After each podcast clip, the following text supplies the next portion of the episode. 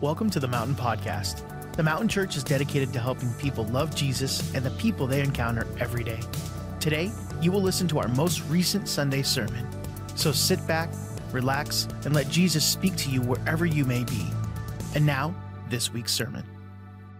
You know what I really like about God, and one thing I've been recognizing about His power in my life is that when I wasn't like Him and when I wasn't capable, of being his champion in different moments, he stopped and he healed me. And he, he stopped and he, he, he took time with me. Uh, and that's, that's been so meaningful to my life that when I wasn't capable, he took time to heal me, to repair me, to be present with me. The Bible says God's close to the brokenhearted. And, uh, and in a moment, we're going to receive the, the Lord's tithe as an offering. But there's something that I've been wanting to practice a little bit more intentionally in community and I want to start today, and, it, and it's bringing a testimony or a witness about what God's been doing in my life or others' lives in a time of giving. For several years now, as the pastor here, I've focused on uh, what does it look like to be blessed by God? Not just financially, but in all ways. And so I've prayed and I've communicated about that. And if you've ever wondered what it means to be blessed by God, it's, it's in the cycle of agricultural, it's the rain. It's the thing you can't determine, but that God can do in your life. And it's super important to growth. And so when you study out what it looks like really to be blessed by God, it's the rain. It's not the sowing of the seeds, it's not the working of the ground, it's not the effort to go get the harvest, but that the blessing of God is symbolized in the rain. It's so critical to growth and it's so beautiful and something that we ask God for that He'd bless us. But now I really believe that it's important for us as a community to practice having a witness about what God's been doing in our life. Uh, he is really faithful, He's amazing. In the first service, we were doing some stuff in worship where, um, as we started to talk about God is good, uh, we started to move into forgiving others. We started getting into witnessing about that. And this is something that when you're expecting something from God or asking Him, we get the pleasure and the honor of actually witnessing Him do it. And that's really amazing about God is that He does a God work in our life. And that is not something we earned, but that is something we are blessed by. And I wanted to share with you guys just a little bit before we give of what um, I thought was an important, an important part of my story or testimony to share, which is it's the story of Jess and I, which I've told you a little bit about, but I only want to take about a minute or so here and tell you what I saw as a real witness about God in my life. And that when I was a teenager, I, uh, I did not operate so well in purity and holiness. And so I uh, had sex before marriage and I uh, had an addiction to pornography. And when uh, I grew up in church, right, so I got saved a bunch of times, right? But when I was about 18 years old, I encountered God to the point that I, I truly and authentically uh, gave my life to God for the rest of my life. And I experienced a calling of consecration and holiness with God that I just deeply love and got impacted by. And it began to purify me, it began to redeem me. And, uh, and in this journey, I thought it was so amazing because, you know, that's about the time that Jess and I started dating, was after that. I'd met her in junior high, eighth grade, but she was way out of my league. And so later on, you know, 18 years old, she had walked with the Lord in a place of purity. And it was really, really amazing to hear about her story. And then I shared my story, which was not nearly as glamorous in that regard. So we end up getting married, and you may or may not have ever seen me uh, wearing this, you know, black chain with a little ring on it. Uh, it's a purity ring. So when we're on the plane to Hawaii to our honeymoon, um, she just gives me this card and a ring in it. And the card was something she had bought before she was dating me, and it was describing a man, you know, uh, and and it was she wasn't dating me, but it perfectly described me. And it was something that she's like, this is, you know, this is, I really want this to be my husband. It was something in her heart. And she could tell you some other time about how she experienced that card. But, you know, she's like, she gives it to me and it describes me, guys. It was amazing. And then there's this little ring in there, and I pull it out, and it's her purity ring that she walked with and she had up until the point that we got married. And she gives it to me on a plane, and I'm sitting, I think, in the middle, and she's sitting on the aisle, and there's some other dude sitting on my right. She gives me this ring and this card, and I start bawling on the airplane for a long period of time. An awkward period of time for the window guy. Poor guy, man. He's like, Why, God? Why, God? It was a fulfillment of my prayers, but it was absolutely his nightmare. And and I'm weeping and I'm crying because in in in uh, in terms of what God did in my life of recovering and redeeming my purity, it was the final chapter and it was the culminating moment of God saying, "I've recovered your purity entirely." And so my journey with the Lord and my journey to commit to a walk with the Lord had what I believe to be an incredible blessing and a reward of a marriage with my wonderful wife Jessica, who loves God like really loves God, guys. Not because I love God and I'm a pastor, but she really loves God. And this was critical for me because when we came here to be the, well, we weren't really committed to being the pastors actually. The guy that pastored before me, Tim Roberson, really amazing, amazing pastor. Actually, I followed him into every ministry I ever did. And he transitioned, he's such a good, such a good man, such a good pastor. He's pastoring somewhere else now, south. I can't remember where, Tennessee, something like that. Yeah, I know, sounds bad that I don't know, but good man. And when he left and he said, Hey, I feel like you're the guy. And Jess and I, we prayed about it, and I preached for a few weeks not being the pastor. I said, Hey, guys, this is something that we got to decide together because I was persuaded and convinced that I did not want to say yes to God while my wife said yes only because I said yes. And so the two of us took time together to really pray on it and say, okay, God, is this what you want for our life? And is this what we want to do? And it's something that we said yes to together as partners, as people that really loved God and really loved people.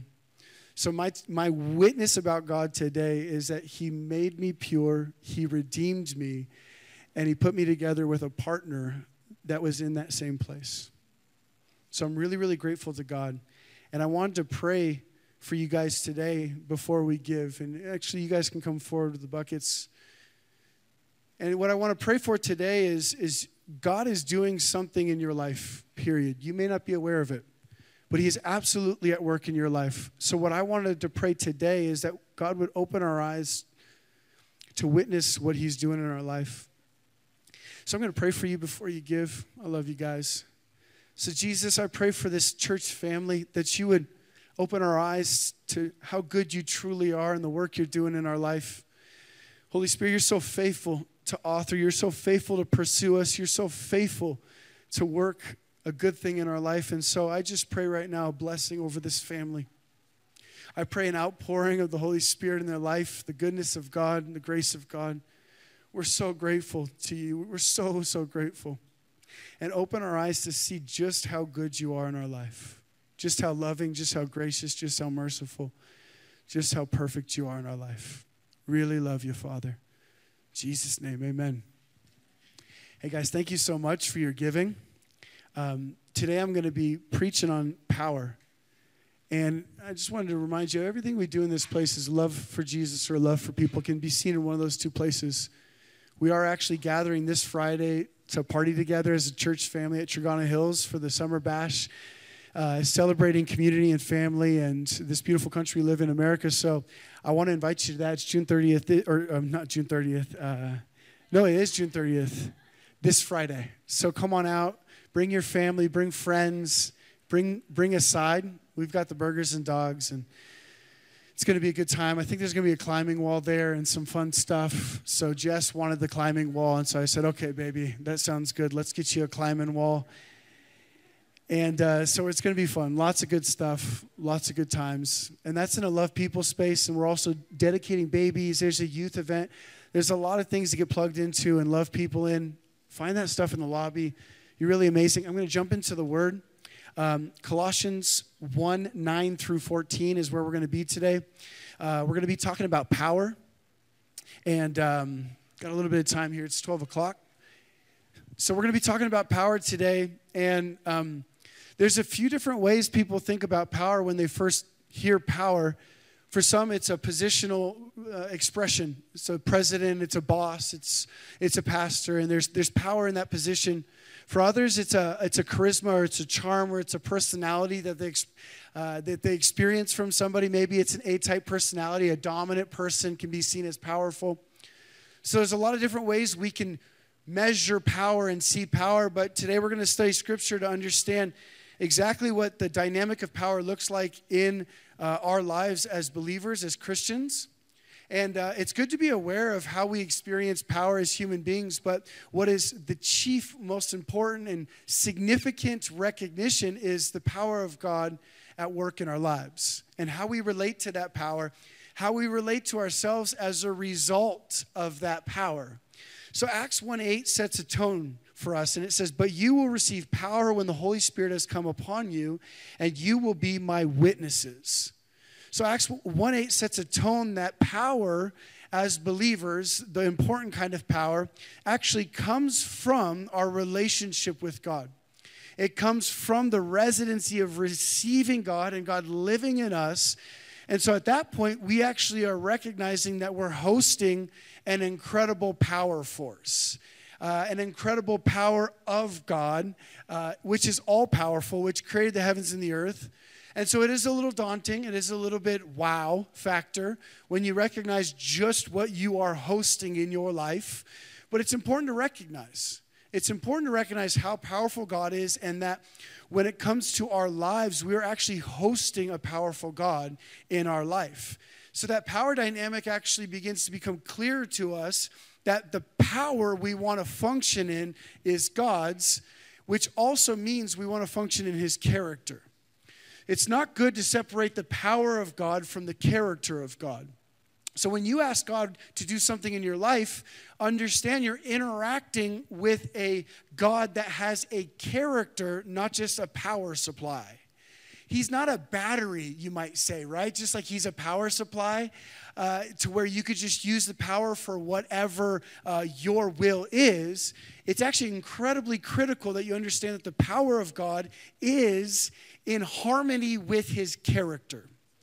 And this is going to be important because as we read Colossians 1 9, we'll see, and so from the day we heard, we have not ceased to pray for you, asking that you may be filled with the knowledge of his will in all spiritual wisdom and understanding, so as to walk in a manner worthy of the Lord fully pleasing to Him, bearing fruit in every good work, and increasing in the knowledge of God being strengthened with all power according to his glorious might for all endurance and patience with joy, giving thanks to the Father who has qualified you to share in the inheritance of the saints in light. He has delivered us from the domain of darkness and transferred us to the kingdom of his beloved Son, in whom we have redemption, the forgiveness of sins. What a story arc this is. Isn't this incredible? Like when I watch The Return of the King or one of those Lord of the Rings, the story arc there, which my wife loves Lord of the Rings, it's an incredible story arc. And when I read this chapter and paragraph here, it's like this is a story arc that is powerful, that is amazing. And I want you to actually see where it starts. This story of power starts with Paul saying, Hey, I'm praying for you without ceasing. Without ceasing. And what is he praying for? He's praying that we may be filled with the knowledge of his will in all spiritual wisdom and understanding. So here's an interesting thing about our sanctification journey we accept the Lord, and all of a sudden we realize salvation is not by works, it's a gift of God that's amazing and beautiful.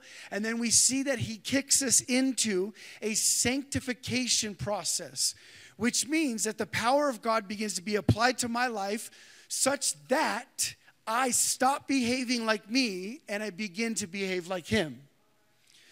This is the most amazing part of God's power in our life is that it takes us, a human being, and it makes us like him.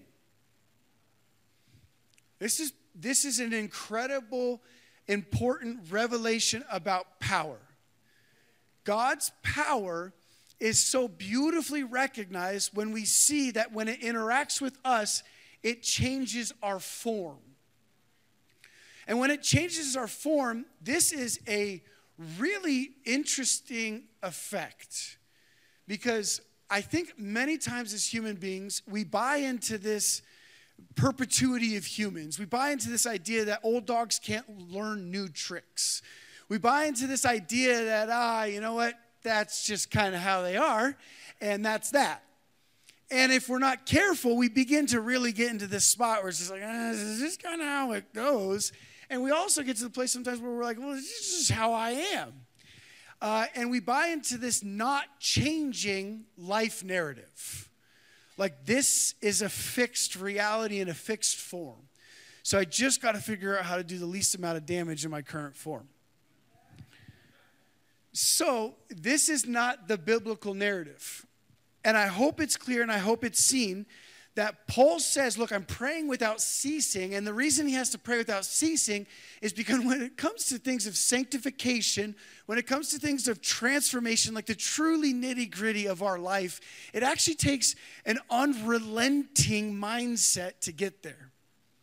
Now, you're not earning transformation, but you have a power of your own. And your power is the power of choice. So when you and I exercise our choice, this is our power. And so when we choose to pray and to lean in and to press into the Lord without ceasing in a conviction way, in a strong belief way, what we're doing is that we're setting our will to such that we want to receive the will of God, not our own tendencies, our own patterns, our own brokenness, or our own bondage. And this requires intention. This, this requires a prayer life that says, I'm not going to relent to my former ways. I'm not going to relent to my flesh capacities. I'm not going to relent to my generational curses that I've seen in my family. And so all of a sudden, what you begin to do is you begin to interact with God in a way that is incredibly powerful. And it's not your power we're talking about. This isn't the power of your gift either. So it's just important that we recognize that there's a power of God that we must inherit, that we must say yes to, we must choose above our own power. So it's our life for His life. So when you and I live our Christian life only through the medium of our giftedness, we're not living out the fullness of God's purpose. And what it means, what that means is that if you are only like God in the ways you have been gifted to be like God, because when Jesus ascended into heaven, he gave gifts to men, and the gifts and the calling of God are irrevocable. And another translation would say that they're without repentance, which means that there's a part of you that can act like God without God. See, this is your gifted part, right? But this is not the fullness of God. The fullness of God for you is that all of your character would be like Him, not just the part of your character that is gifted to be like Him. So, like a you know, a gift of faith, just it comes easy to believe and have faith. Like boom, boom, boom, boom. But perhaps the gift of faith struggles to express these other parts of God, right? And so what God is saying and what the, Paul is saying in this is he's he's praying without ceasing and this is the same conviction we should carry. It's the same posture we should carry because when it comes to us being like God, not just in our giftedness, but in all ways producing every good work, it requires us to take our power of choice and choose His will, not ours, every single day without ceasing. So the prayer begins okay, God, I want to be filled with the knowledge of your will. Filled with the knowledge of your will. And filled with the knowledge of your will. And I just, I, I, God, fill me with all spiritual wisdom and understanding. Fill me with the knowledge of your will. And hey, it doesn't get repetitive because you know what becomes really natural to us is our own will. That's not something that I need to have repetitiveness on for me to produce, for me to want. I got a will. I know what it wants. I've got emotions. I've got desires. I know what they want. And a lot of times they are not the will of God. So, between God and I, between you and God, you are interacting with Him on the level of will. And it's okay if your will is crummy and wants terrible things. It's okay that you recognize that because you're going to exchange your will anyways. So even if your will before the Lord is the nastiest of wills, it's the worst of wills. It's like Paul, chief of sinners, murderer, hateful. Even if your will is starting off on the worst of places, is the foulest of sinners, desires the worst of things. What does it matter what your old man is when you're going to exchange it for the new man?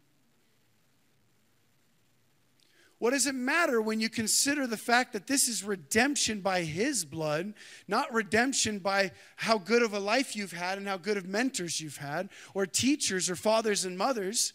You might look at somebody across the row and be like, they had a really good life and they started off way further ahead than I did, so that's why they're good the way they're good.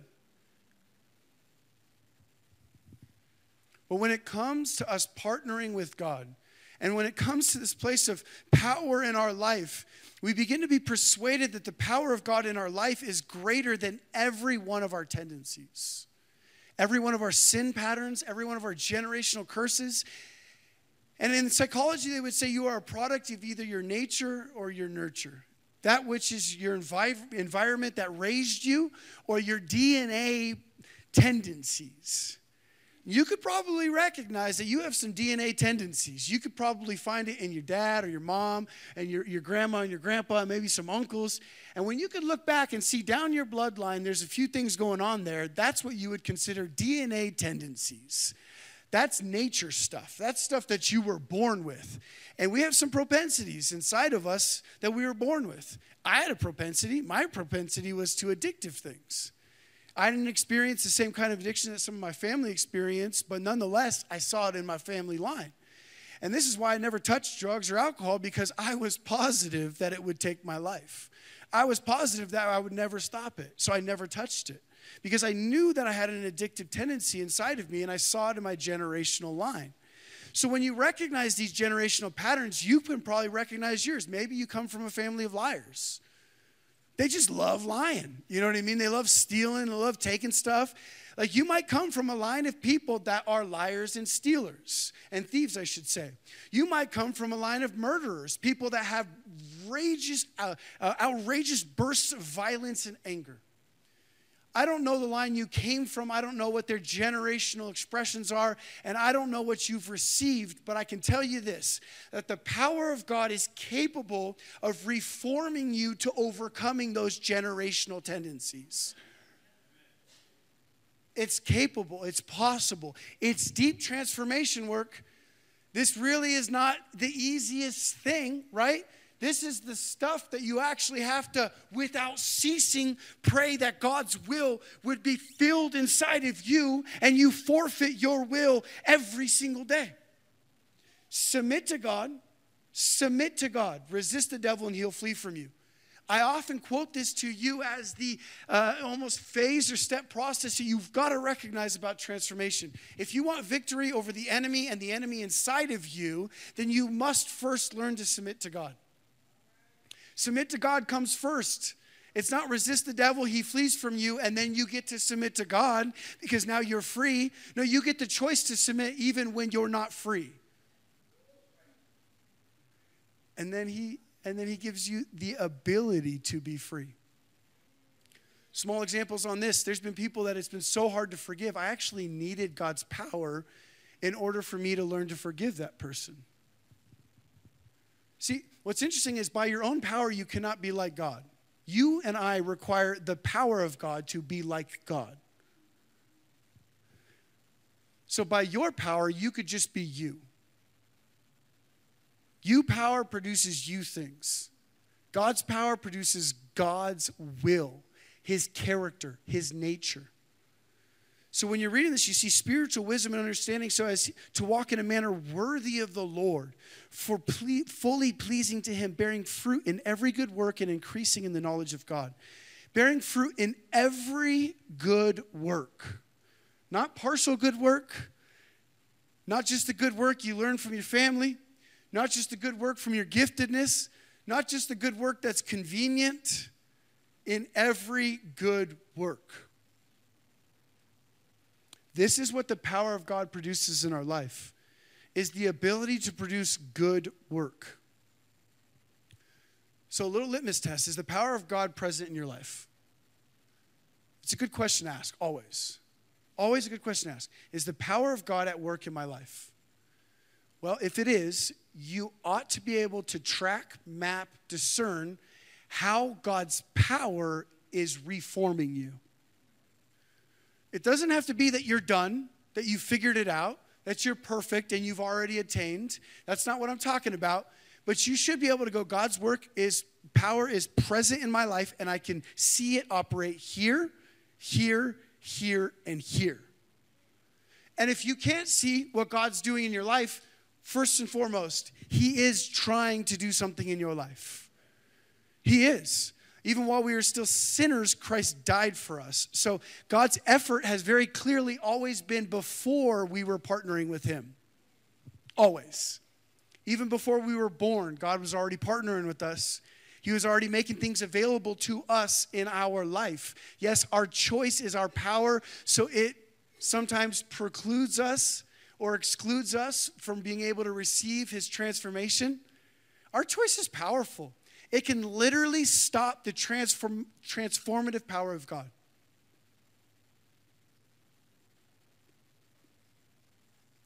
That's powerful. That's daunting. That's terrifying. We all love God in this place. We just spent 45 or so minutes worshiping that God which we love. And then when you realize that you, in the, in the power you have, at times reject the will of God, reject the work of God in your life, that could be incredibly humbling. That could be incredibly shame inducing if you, if you respond to conviction in a condemning way. But when God allows you to recognize the disparity between who you are and who you is, who he is, I was perfect up to that point in my life. Shucks, man who he is, when you see that disparity, it's, it's not a revelation that's supposed to lead you to condemnation. It's not.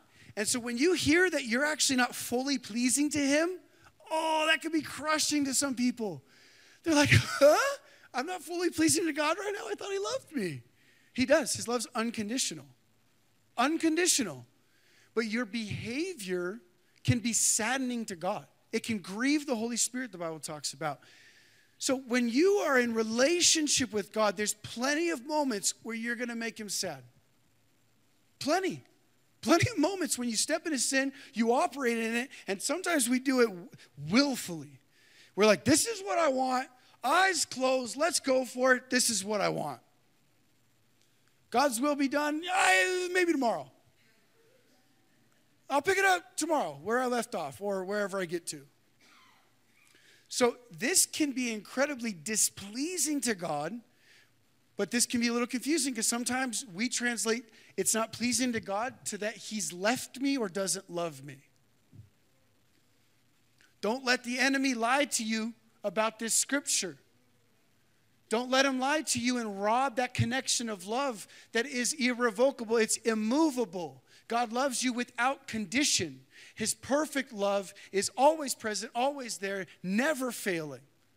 That's a biblical fact.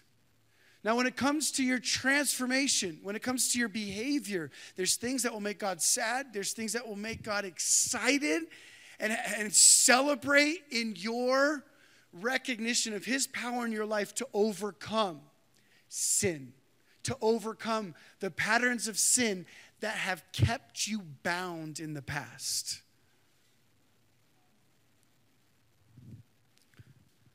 Being strengthened with all power. Strengthened, which means strength grows when God's power is present in your life. Your strength grows. Through your maturity process as a believer and a Christian, you should see that God did it but that you grew stronger as a result of his power. Sometimes we call this maturity, sometimes we call this being strong in the Lord. Uh, so we can call it different things, but it is a real effect that when God's power visits me to the place of transformation and overcoming, I actually become stronger. My character becomes stronger. So there's things that I used to have to contend and to pray and without ceasing that God would do it in my life in order for me to walk in that. And now there's things that I just am strong in the Lord in, and I don't really need to pray without ceasing to produce. So I don't really need to pray like, God, help me not lie today. Right? Like this isn't something I just I need to pray on. It's something I labored in. It's something that that God worked on me in, and it got to a place where truth. I grew strong to the point where I speak truthfully. That's my effort. So there's things that the Lord will strengthen you in, which means it doesn't matter how weak, feeble, and insignificant you are when He finds you. Sometimes this is real discouraging, right? Is that when we talk about power, some of us as Christians still think of ourselves as very, very tiny and very little and very weak. And this is not an accurate identity in God, right? We're sons and daughters, which means something, right? It means something to be a son and daughter of God. And so when you're a Christian, you believe yourself to be weak and insignificant, and you're very insecure, it's important that you receive the power of God to the point where you get strengthened and you no longer see yourself as weak, insignificant, can't stand up to evil, can't stand. It's important that you begin to see yourself differently. And it's not just for the A type personalities that they have strength. It's not a personality expression, it's an actual attribute of God inside of you that changes the very fabric of who you are. So, if you've been told all your life you stink, you're a loser, you're the worst, even if they were right. Even if they were right, and you really are the worst, and you stink, and you're a loser, and you've never done anything good, even if they were right, which they're not, but even if they were, God's power doesn't care. So he could take the chief of sinners, he could take the most wretched, and it does not intimidate his power or ability to transform that person. So God's blood is greater than the worst of people. So his redemption power is greater than the scum of the earth. It's greater than if you were the scum of the earth. If you come to the Lord in sincerity, his power, his blood can change your character, even if you truly are the most wretched among us. That's pretty fun. That's pretty cool. I think this actually might even change the way we approach others. So maybe, just maybe, the worst amongst us, we lose our patience with, we lose our ability to long suffer. Just maybe, though, God is inviting us to be so powerful in him that we can long suffer to the degree he long suffers with people. So he was patient with me in sin. He was patient with me as I caused damage in my sin. And he continued to pursue me. He continued to, to have an effort towards me. He continued that. That really does humble me because when I start to think about how I operate with others, even though sometimes I think I'm really awesome and I do a good job and I pursue maybe longer than most do, even then, I fall wildly short of God's nature and his character in long suffering and pursuit of others. So, God, even in that, transform me, right? Even in that, transform me, God not my will, not my comfort, not my emotional pleasure or emotional convenience, but God, even in that, transform me. There's places of my marriage as, as, a, as a husband, I just go, whoa, I'm kind of selfish. God, transform me. There's, there's part of my flesh that that part of my flesh would lead me to be a poor husband. So, God, not my will even though I emotionally want that. as a father, same thing. There's parts of me that I want to exchange for the will of Heavenly Father. Because that part of me, it's not a good father. So, God, not my will, not my will. I want, a, I want a beautiful exchange here, Lord. Beauty for ashes. It's a really unfair exchange rate for you, God, but I'm so grateful that that's your standard. Is that you accept my ashes, I get your beauty. The decay of my life, this thing's down in flames. So when you begin to understand, when I begin to understand and begin to partner with the fact that this power in our life is it's it's the Holy Spirit. It's God in our life and it's it's got a character to it. It's got an agenda to it for sure. The agenda is freedom. The agenda is purity. The agenda is being white as snow. It's got an agenda. We ought not think that God does not have an agenda. He has an agenda. It's a good agenda. It's perfect. It's for our benefit. It's perfectly loving. So his agenda could be trusted, but nonetheless, he has a plan for our life. That's an agenda. It can be trusted because he's always good. It can be trusted because he's wiser than we are. His ways are above our ways. It can be trusted. That's what Annalisa was saying so well. It's like God can be trusted because he's trustworthy, perfectly trustworthy. Thank you for listening to the Mountain Podcast. The Mountain Church is located in Las Vegas, Nevada, with services happening every Sunday at 9 a.m. and 11 a.m. If you'd like to know more about the Mountain Church, please visit us at themtnchurch.com or watch one of our services on YouTube. Again, thank you for tuning in.